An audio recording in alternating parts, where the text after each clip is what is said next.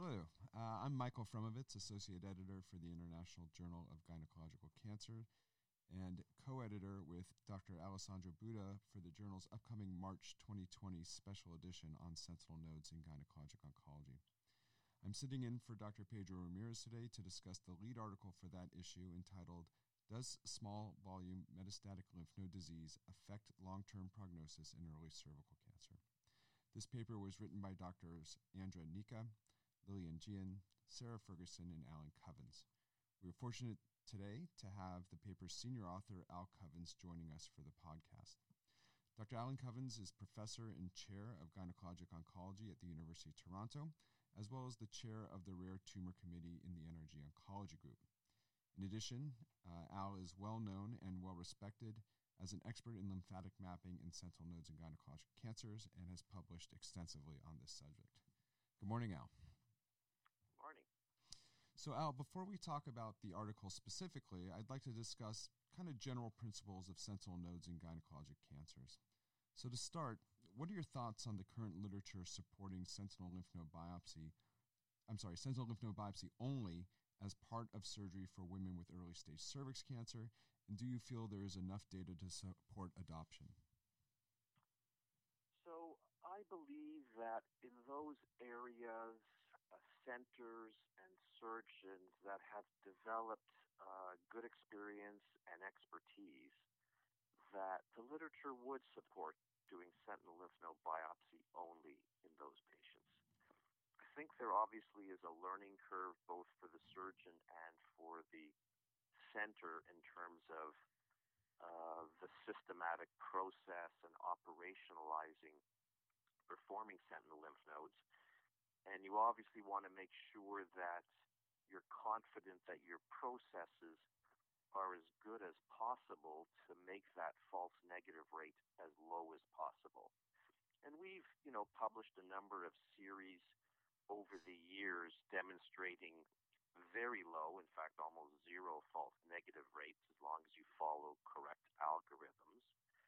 And in fact, we have identified about a two and a half fold increase in metastatic lymph nodes. And that's probably a result of one of three things. Either identifying aberrant pathways that would not normally be looked at and lymph nodes removed without sentinel lymph nodes, ultrastaging, which probably contributes to a fair proportion, and finally, um, this little fact that you know, whenever you do a pelvic lymph node dissection, somebody else can always come back and find another one or two nodes. But if you find that the sentinel lymph node, for example, is that node in the obturator fossa that's right at the crotch of where the um, external and internal iliac uh, vessels uh, bifurcate, the obturator nerve goes under them. Um, it's easy to sort of leave a piece of a node there or that whole node, but if you see that that's the sentinel lo- lymph node, you're going to make 100% certain you remove it. Yeah, that's a great point. So you, you mentioned that um, for centers that have have kind of the expertise and the experience uh, that you believe that uh, moving to a sentinel lymph node only uh, approach is, is appropriate. So for, for, those surgeons who are listening to the podcast who are still doing complete lymphadenectomy uh, for their patients with cervix cancer and, and want to start to gain experience and move uh, to becoming a sentinel only uh, surgeon. What kind, what advice do you have for them as far as how to kind of proceed through the learning curve and, and how to assemble a team at their centers to to to do this accurately? Yeah, so I think that um, most people now are using ICG, um, but it's not ideal for uh, every patient, and so I think there's still a role for technetium and there's probably still a role for isosulfan blue or patent blue. And so I think that you need to develop a team within nuclear medicine, within the operating room, and within pathology as to how you're going to operationalize these processes, um, particularly the uh, nuclear medicine, because that's probably the one that's going to involve the most other services and people. Um, you know, when are these patients going to get injected in their cervix? Who's going to inject them? Is it going to be the surgeon or is it going to be somebody in nuclear medicine? Are you going to do what we call a lymphoscintigram uh, before the operation? And there's advantages of doing it, which I'll explain in a bit. Um, or are you just going to go ahead and do your surgery? Um, the patients that I think you need technetium or where technetium is really beneficial is morbidly obese patients where identifying um, colorimetric tracers like patent blue or ICG are problematic because of the transparency through tissue. Um, and also patients that you do an open technique on.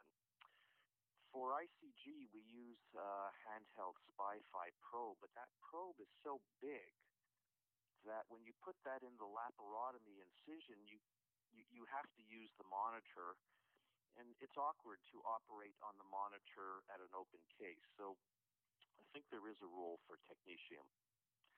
Um, I mentioned uh, the lymphoscintigram pre-op, and we um, do that uh, if you're talking about, for example, a cervix cancer or maybe even a uterine cancer.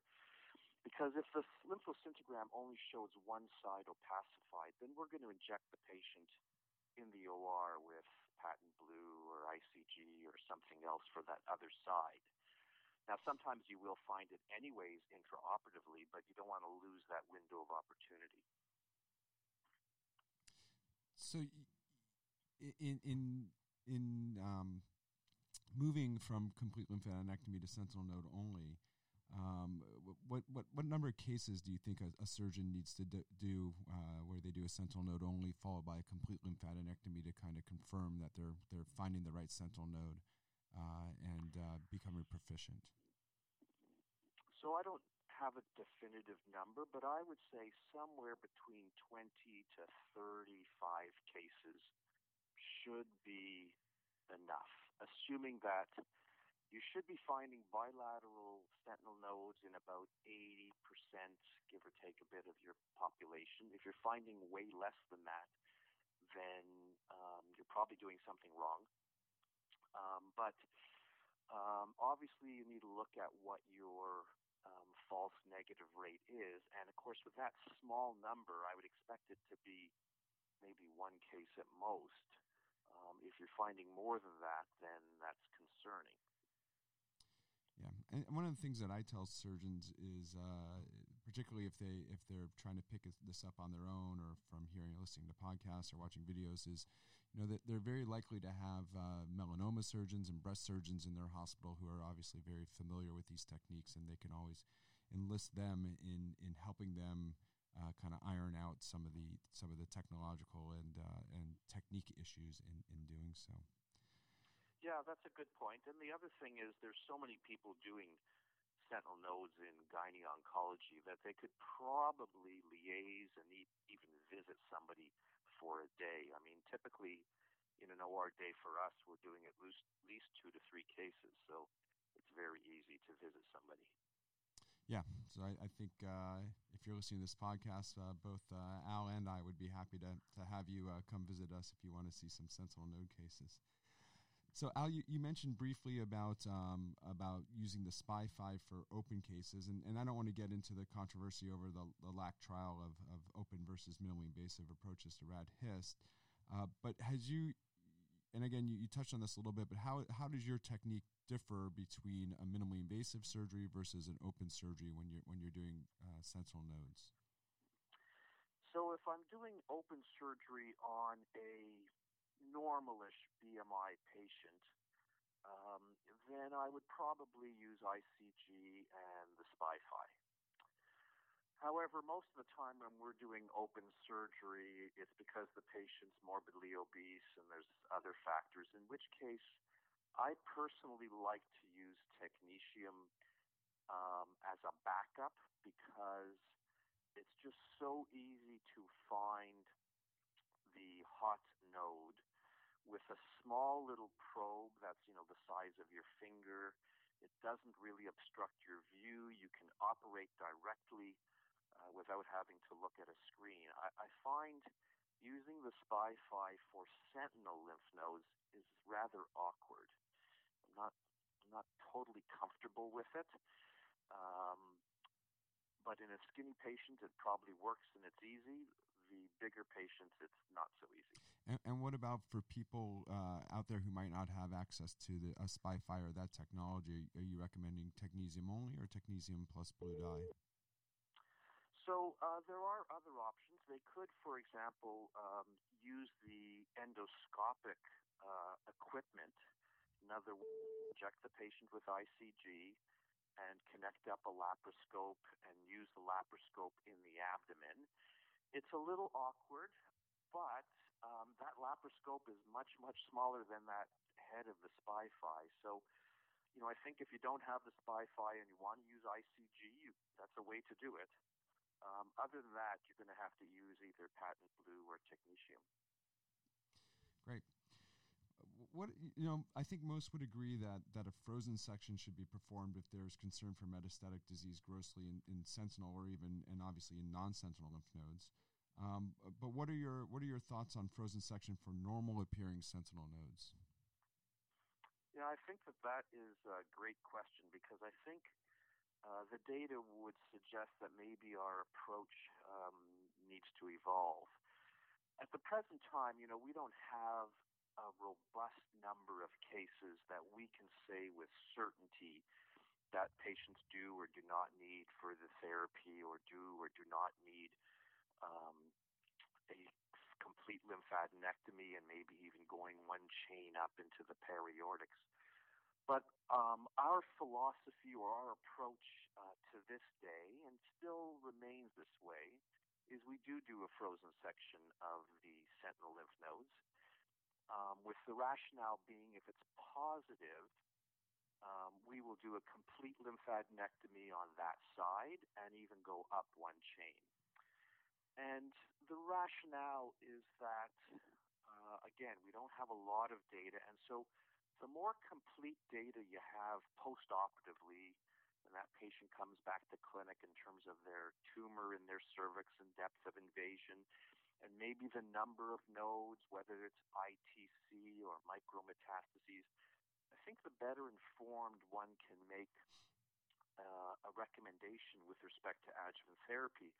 I mean, you could clearly see that the patient, for example, who on final pathology has one lymph node with ITC, and all the other lymph nodes that were removed uh, were negative, could be interpreted and looked upon very different than somebody who had one lymph node removed that maybe had ITC, maybe had a micrometastasis.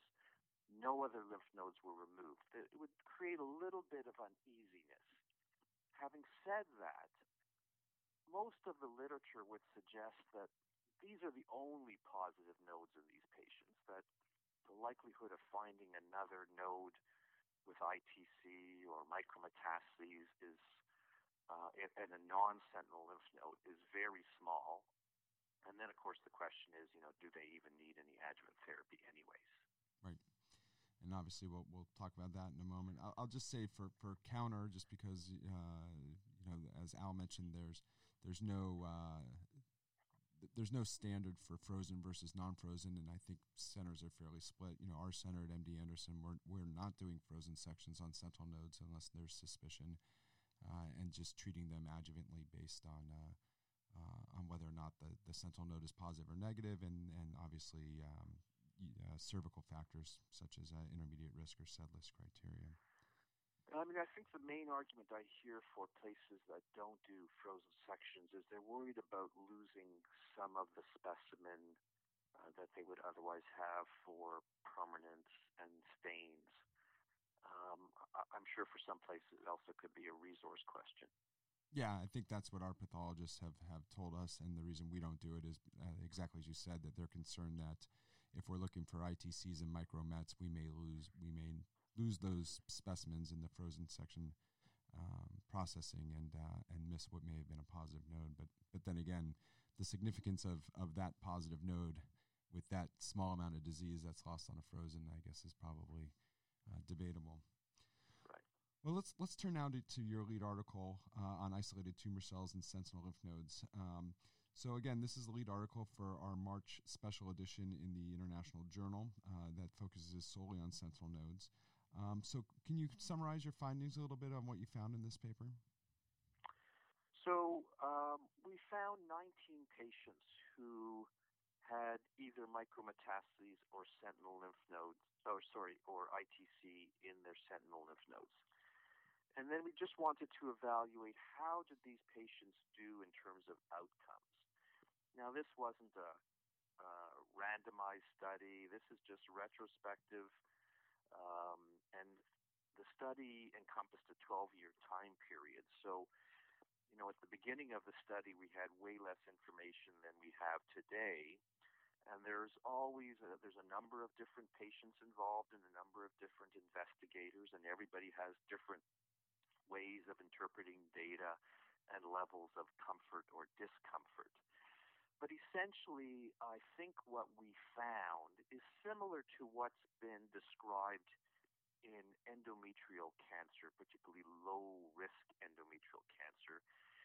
That is, that it's the primary factors of the tumor in the uterus in uterine cancers, or the cervix in our case, that really drive the prognosis um, that is, the patients with otherwise very low risk factors in the cervix with one isolated ITC or micromet did extremely well with or without therapy. Um, it didn't look like the therapy made any difference. And this would be similar to some of the other previous studies that have been published. Um, certainly, the SENTICOL study had I think, 13 patients who were observed uh, with ITCs with no recurrences. So, uh, of the 19 patients with ITCs in, in your study, two had recurrence. Um, yes. Can you can you tell us a little bit about those two patients, and would you have done anything differently for those patients in retrospect? Sure. So, one patient uh, was a radical trachelectomy who had ITC in one lymph node. Um, and that patient uh, recurred in the lower uterine segment or cervical stump. The endocervical margin that we aim for on radical trachelectomies is a minimum of five millimeters, and that's exactly what this patient had. Mm. So this patient recurred um, centrally in the stump, um, was subsequently treated with a uh, radical hysterectomy and uh, probably cured. I don't think the ITC in the sentinel lymph node had anything to do with this woman's recurrence. Yeah, I'd agree with that. The second patient um, had three micrometastases in sentinel lymph nodes and one um, uh, metastatic parametrial lymph node, as well as a uh, positive vaginal margin and typical SEDLIS criteria in terms of depth of invasion with CLS. This patient received adjuvant chemoradiation and still recurred on the sidewall. So, I mean, I think it, you know, it's hard to argue what should or shouldn't have been done differently. This right. patient was treated as if she had positive nodes, right. and the patient still recurred. So, I don't think, you know, it would have been a little more concerning if the patient didn't receive any adjuvant therapy and recurred on the sidewall. But here's one, a patient who had everything. Right, right, right.